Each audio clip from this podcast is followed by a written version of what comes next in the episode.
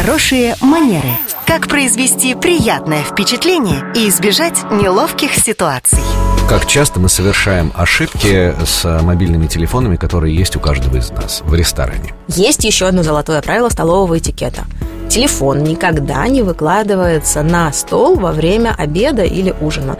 Это считается категорическим нарушением любых правил вежливости и этикета в силу того, что даже если вы ожидаете какого-то серьезного звонка, вы можете заранее предупредить своего гостя, либо там человека, с которым вы принимаете пищу в данный момент, и телефон вы в любом случае можете э, держать у себя там на колене в крайнем случае, либо в сумочке, которая, может быть, недалеко будет где-то от вас, и вы услышите его звонок и вы можете на него ответить, извинившись, отойти а, и где-то переговорить, допустим. Но никак не на столе держать его, потому что там ему совершенно точно не место. Это была наш эксперт по протоколу этикету Татьяна Баранова. Слушайте по будням в 19.40 в драйв-шоу «Вечерний проспект».